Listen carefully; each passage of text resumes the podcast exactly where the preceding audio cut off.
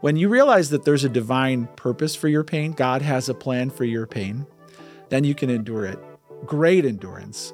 And then when you look beyond yourself and say, he can actually use this to make me better at ministering to other people. Okay, okay. Now, now I'm not going to quit.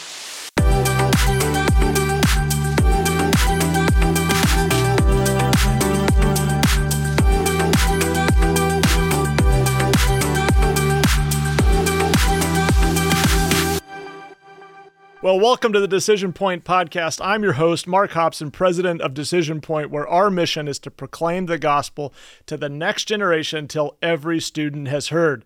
Hey, last week we heard what God is doing through students as they witness for Christ today with amazing stories from uh, out, straight out of San Francisco. And if you haven't had a chance to listen to that episode yet, make sure that you do. Uh, but today we want to talk about enduring hardship for Christ. Uh, and to help us with that, we're so excited today to have my good friend Ryan Hall with us in the studio today. Ryan, so glad to have you. Hey, Mark. It's good to see you. It's great to be here. Hello, everybody. Hey, thanks for being here. Ryan, for those of you who don't know, Ryan is senior pastor at Anchor Church that he planted in the Chicago area uh, in Palos Heights, for any of you Chicago natives out there. And Ryan, you planted the church coming up on fourteen years ago, yeah, was it? Yeah, can you believe it? That is amazing. Well, Ryan, we, as you know, we've built this show uh, to strengthen and encourage and equip a generation of young leaders mm-hmm. uh, to help them be ready to stand for Christ, to live for Christ, to witness for him, and to endure hardship for his name because he's worth it. Uh, you planted a church. Uh, that's hard work.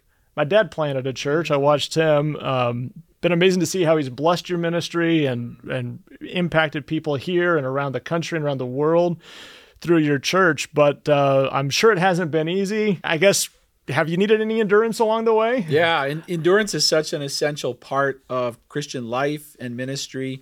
And to all the students who are watching, let me just say from the beginning that in high school, I was the kid making fun of you. All right. Well, so that's a I was warm not up. a Christian, didn't like Christians, didn't want to talk about faith. So when when you're out there sharing your faith, planning your events, and somebody starts heckling you, remember me, future senior pastor in high school. Didn't know it at the time. So you never know God's plan for somebody. But yeah, planted a church after I got saved in college. Um, and it really, endurance is a, a fundamental Christ-like trait in ministry and life, because Jesus said, in this world, you will have trouble. So take heart. So take heart. So uh, not been an easy road. Uh, well, we'd love to hear more of your story. I mean, we want to talk about endurance. We want to kind of get in the Word. You've got, you're going to be pastor in mm-hmm. the studio, pastor in the house today for wow. us, uh, encouraging us from the Word. But before we get to that, I think it'd be great for everybody to get to know you and hear your story yeah. of how you came to Christ and why you're so passionate about seeing students reached with the gospel today. Sure. So I got saved when I was a freshman in college, and I was really heading down a wrong path. I had super long hair. I was in a heavy metal band. I, I looked like a drug user. And so God saved me, and he used the, actually the bass player in my heavy metal band. I was the drummer. The bass player in my heavy metal band uh, led me to faith in Christ. And shortly after that, God began prompting in my heart just a thought about ministry, preaching. I didn't know what that meant at the time. Um, shortly after I got saved, I met my future wife. And she wanted to kind of date the bad boy, you know, right, so right, I right. looked like the bad yeah. boy, and God's, you know, made her a future pastor's wife. So it's really funny. It was, it was God's plan. So, but I didn't, I didn't know ministry was fully in my future. So we got married in the year two thousand. Uh, we were both teachers in schools. So I know the value in, in a public right. school of getting uh, religious clubs going. I know that world pretty well. And then God called me out of teaching into full-time ministry. And uh, that, that's been a great joy. But I was a youth pastor for many years, so I know the world of teenagers. I'm a father of three.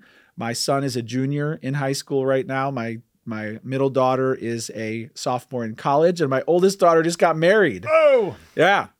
Uh, let me tell you one story, though. When I brought my first daughter to high school, the the stress level, the fear level of a parent couldn't be higher. Uh, you see all of these old-looking boys who are going to want to date your daughter, and there's these scary-looking teacher security guards, and, you know, I'd been a youth pastor, so I know that world, but now I'm releasing my own daughter into this world, you know. And we took three steps into that high school, and a boy walked up to us and said, "Hey, Pastor Hall, is this your daughter?" I was like, "Yeah." He said, "Great. We meet Tuesdays after school. Come to the Christian club." Two steps into the school. And, we'll take it. And that that group had been working with Decision Point, uh, and it, the Christian presence was immediate. It was the air she was breathing. She knew there was a Christian club at her school from two steps in. And she got to be a part of that club. They did outreach events. They did, in their hundreds of kids came to outreach events in the gym. So I just see the power uh, in ministry of, of going for it in public schools and trying to get a gospel witness going. And having somebody greet you at the door, welcome you to high school and inviting you to the Christian club. That was not exactly your story in high school, was it? Four years. Uh, I didn't get invited to a, a, a, a church or a gospel preaching church four years through high school. And the the fault is my own for not receiving Christ as Savior sooner. But I look back at going four years through a public school and I thought, man, where were all the Christians? Really, four years, not one invitation to any youth group, youth camp, nothing, not one.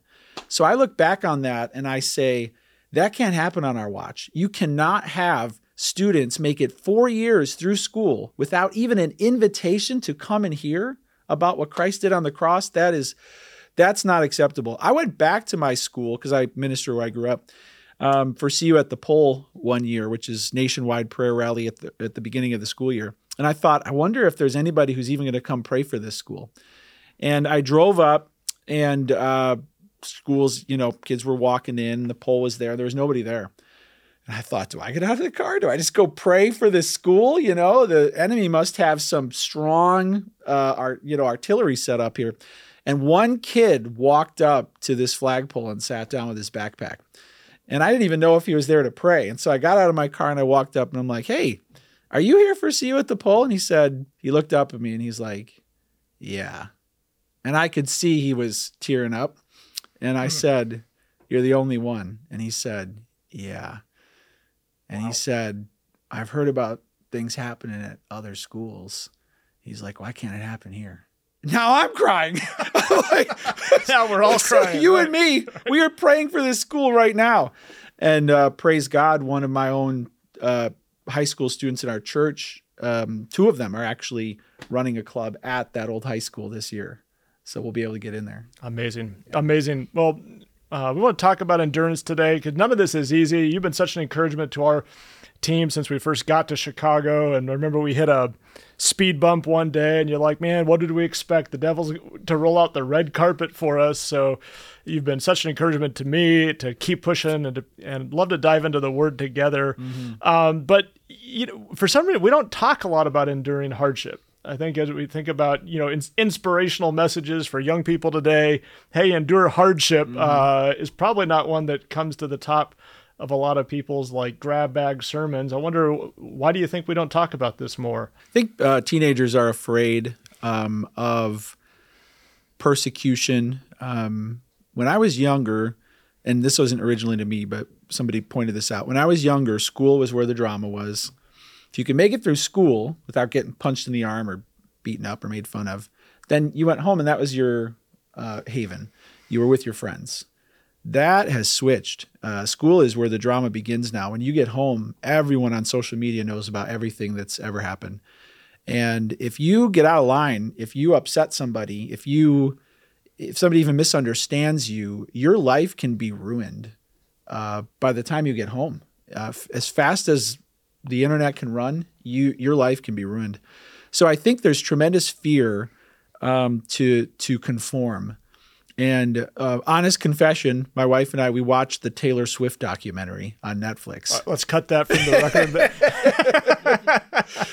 It was, you know, what do we watch tonight? It, you know, it was her turn to pick. She said, well, let's watch that. And as an artist, as a performer, and I'm a girl dad, so I've heard all the Taylor Swift songs. It, there's just a phenomenal global impact. You know, Taylor Swift wrote one hundred fifty songs by the time she was fifteen years old. So there's so much God built in her uh, that was very impressive. And yet in this documentary, it got to the point where the most commendable part of her story was when she decided to conform to the new ideology of this age. And I thought to myself, there's nothing courageous about conformity.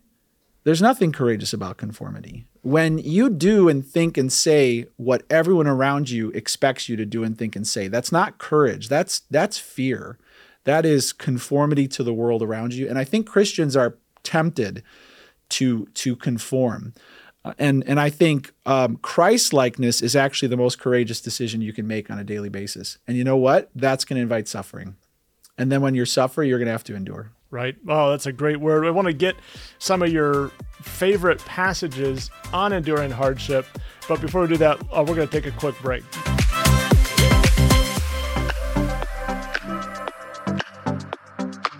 Are you wanting to make an impact for Jesus? Grow in your faith? I encourage you, join students around the nation that are taking the Decision Point's five gospel challenges. What are the five gospel challenges?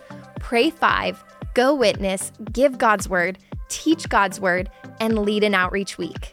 Today, I want to invite you to take the five gospel challenges and maybe just start with pray five. What is pray five?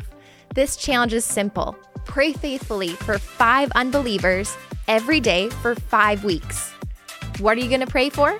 Pray specifically that God would open their hearts to come to know Christ, and pray for boldness that when God opens a door, you will courageously share the hope that you have in Christ. In Colossians chapter four, Paul asks the Colossians to pray for an open door, that he might speak the gospel clearly. So we too need to pray for an open door with our peers that we may have boldness to speak the gospel. Want to hear about a student that took the Pray Five Challenge? Ellie from Chicago decided to pray faithfully for her friend to come to know Jesus. And that's exactly what happened. Her friend was struggling in school, struggling with her parents' recent divorce, and she was wondering, what's the point of it all? But it was through Ellie's diligence to pray and initiate gospel conversation that she saw her friend actually receive Jesus as her Lord and Savior. Other students across the nation are taking the Pray Five Challenge, like Allie from San Diego, who didn't just pray for a friend. In his words, he prayed for an enemy or someone he didn't get along with, but he saw God miraculously move in that person's life. So I want to encourage you, take the Pray Five Challenge today. You can go to decisionpoint.org slash gospel challenges to learn more. God does amazing work in our hearts when we pray. And we know when you're faithful to give it to the Lord and ask boldly, we can leave the results up to God. So go to decisionpoint.org slash gospel challenges to take Pray Five today.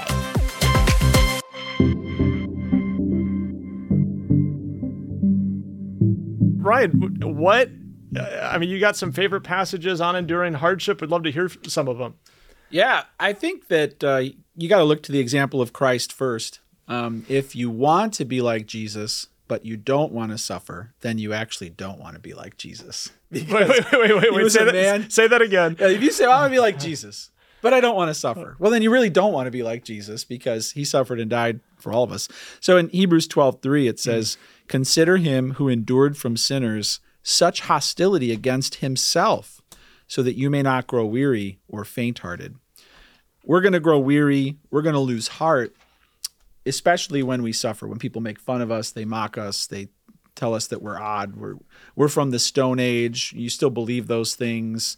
So we're we're going to be tempted to lose heart. We first have to look at the cross. Uh, Jesus is the only one who ever entered this world with the right to rule the entire world, and he laid that aside. His own brothers pushed him. Why don't you go and show everybody who you are? Go to the festival. Do a bunch of miracles, you know. People, thanks, brothers. They said that because they didn't believe right. him. Um, you know, prove it. And Satan himself, when he tempted Jesus, offered him the whole world without a cross. Uh, you know, just bow and worship me, and um, I'll give I'll give it all to you. So I think the, the heart of God, the heart of Christ-likeness, is to suffer. And it's not just a martyr complex. It's not just, I'm going to show you how much pain I can endure. Uh, it is a suffering in order to save, a suffering for those who need uh, to be saved. So we suffer so that others can see the love of Christ, hear the truth of Christ. We endure that, knowing that they need to hear what we have to share.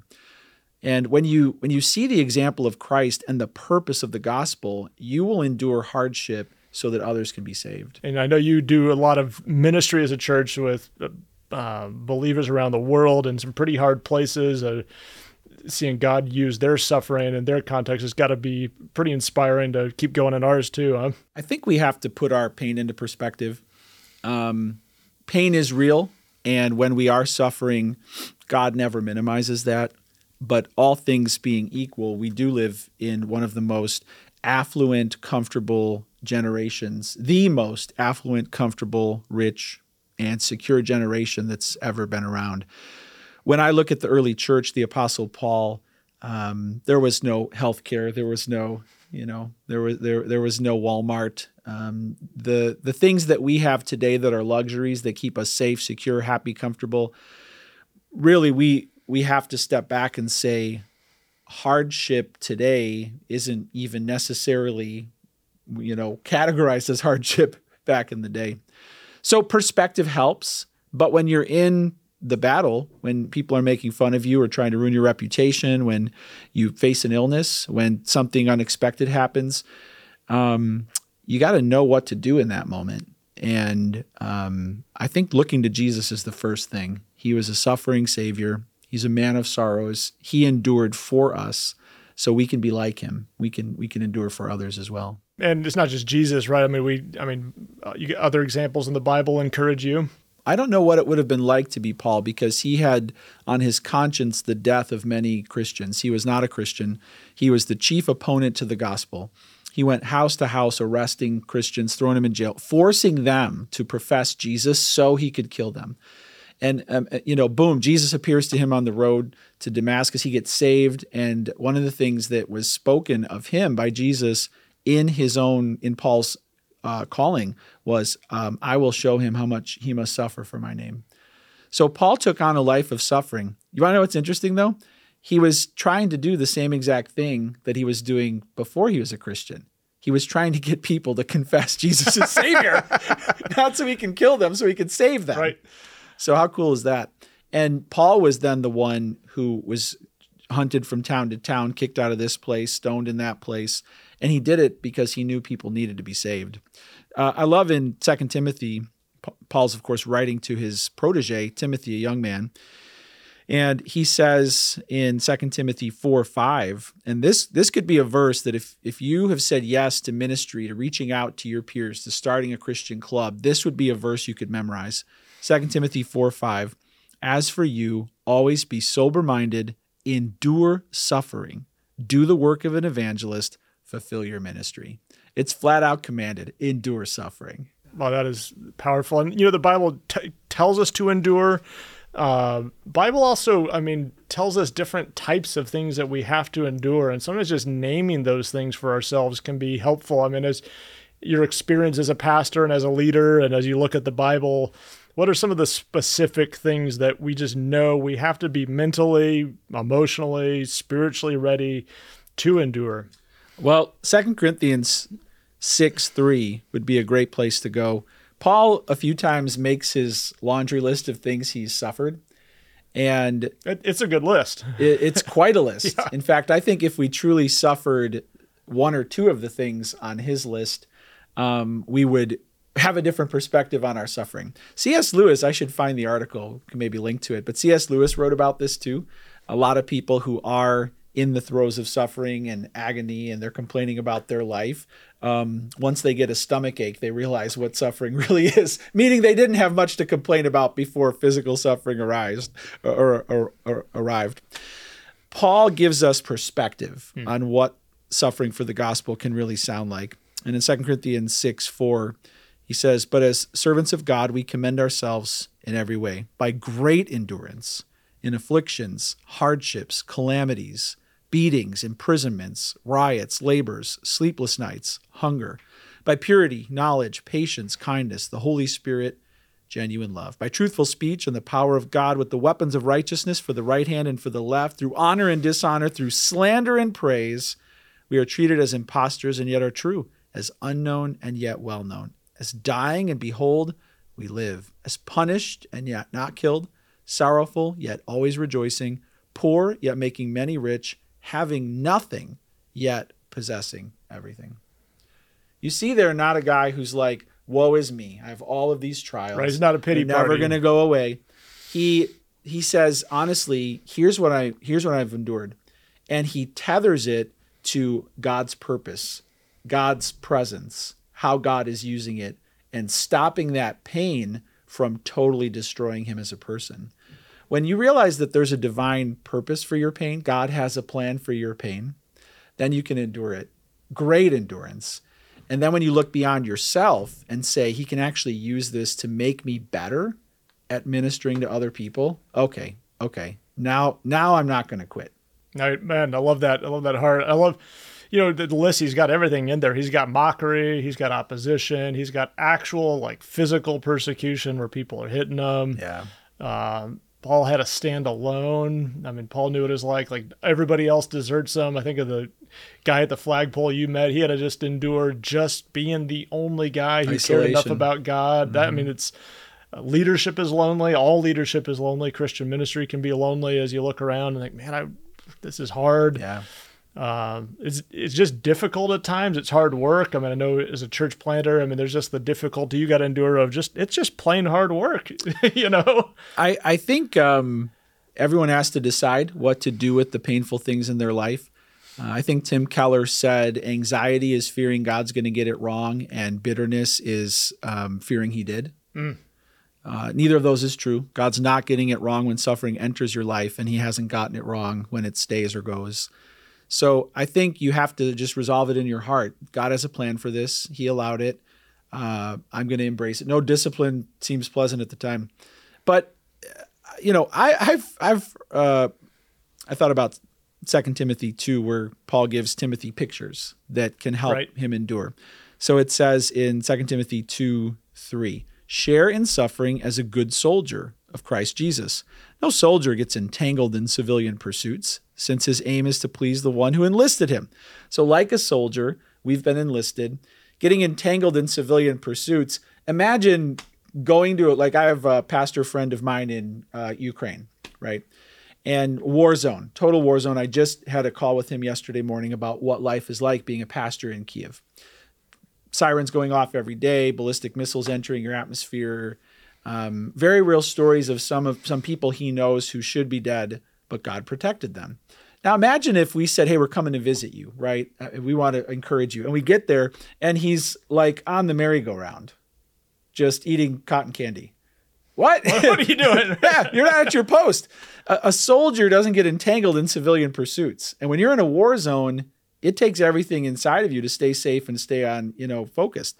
So that level of surrender um, to the one who enlisted you is what makes you a good soldier of Jesus Christ. I'm following him and I'm not going to get off track, you know, by things that distract me. Then the second picture here is... Um, It says an athlete is not crowned unless he competes according to the rules.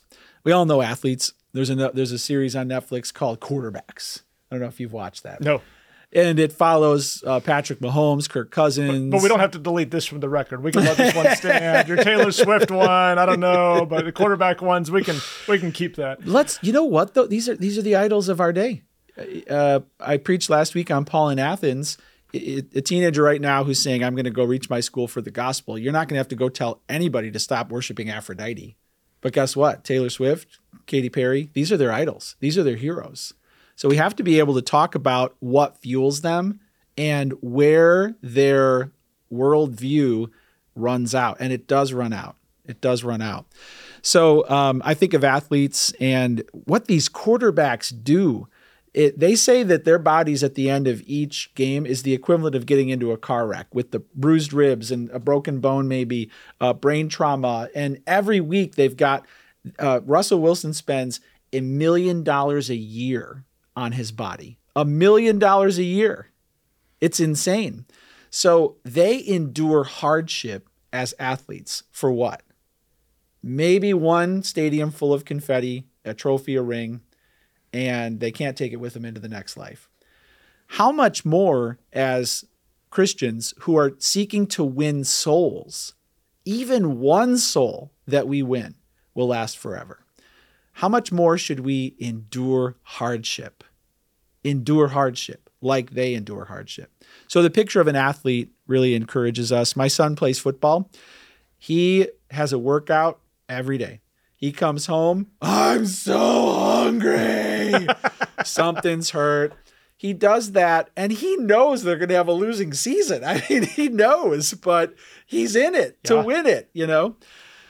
How much more as a soldier for Christ or an athlete for Christ should I strive to compete at that level to win souls, right? I don't want to be in the bleachers crying about how hard life is. I want to be in the game. The third picture is a farmer, hardworking farmer who ought to have the first share of the crop. So a farmer has to work hard or he doesn't eat. You take these three in sequence, I'm going to be a soldier who's following my commanding officer, and I'm not going to get distracted. I'm going to be an athlete who competes to win it, to not get disqualified, character, and to not give up, right? I'm going to be that farmer who works the field. And guess what? You see dirt for three months. You see nothing for three right. months. So you get out there, you start your club, you get it on the announcements, you promote it, nobody shows up. Guess what? That's dirt. So what? Yeah, and you keep see, working and, and it. You see weeds. Keep see working weeds it. Yeah, keep working it, and then eventually the crop comes up. Yep. Those pictures can help you to endure.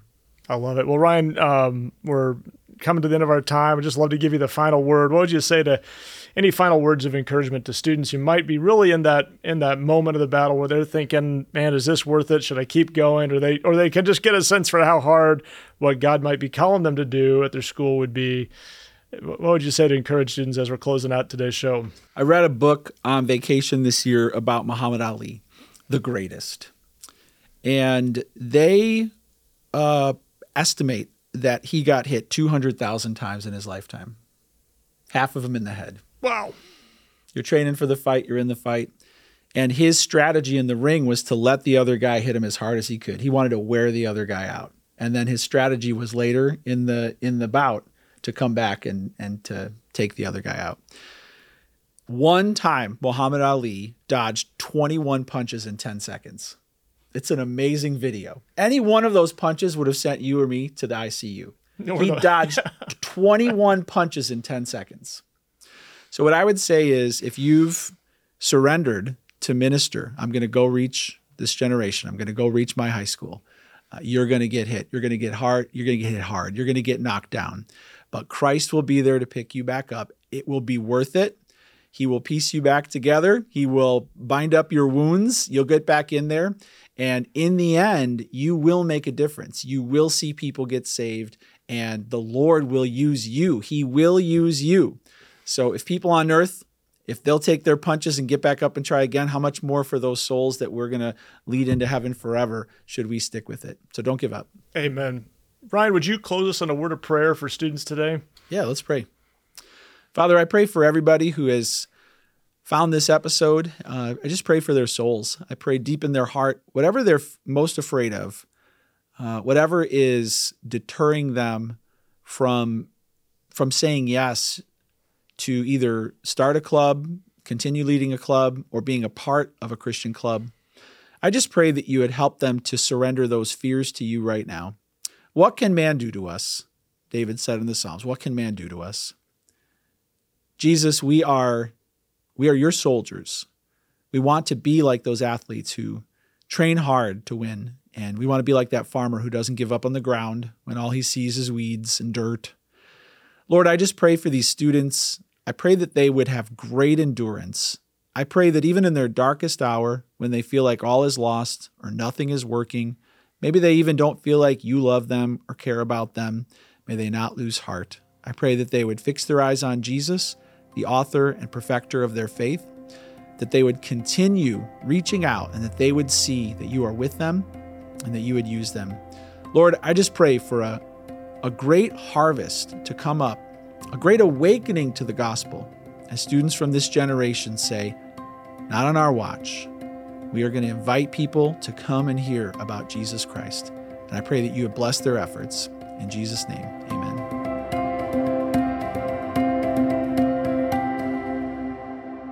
Wow. Well, that was amazing. So glad to have Ryan with us. Hey, listen, you got to tune in next week. We've got a special guest. Scott Klusendorf is going to be uh, with us and talking with us about how we can stand for Christ by standing for life today in a culture of death. He's going to train us how we can actually make the case for life in a culture filled with abortion and death all around us. You're not going to want to miss that episode. In the meantime, uh, would you send us a note at podcast at decision point dot org? We'd love to hear how Pastor Ryan's message encouraged you today. As always, we'd love to know how we can pray for you. In the meantime, subscribe and follow so you don't miss an episode. Leave us a rating and a review so other people can find us as well. Share that, and, and even just pray, um, who would God have you share this episode with so that they could be encouraged by the call from Scripture to endure hardship because Jesus is worth it. In the meantime, let's keep running the race with our eyes on Christ because he is worth it all.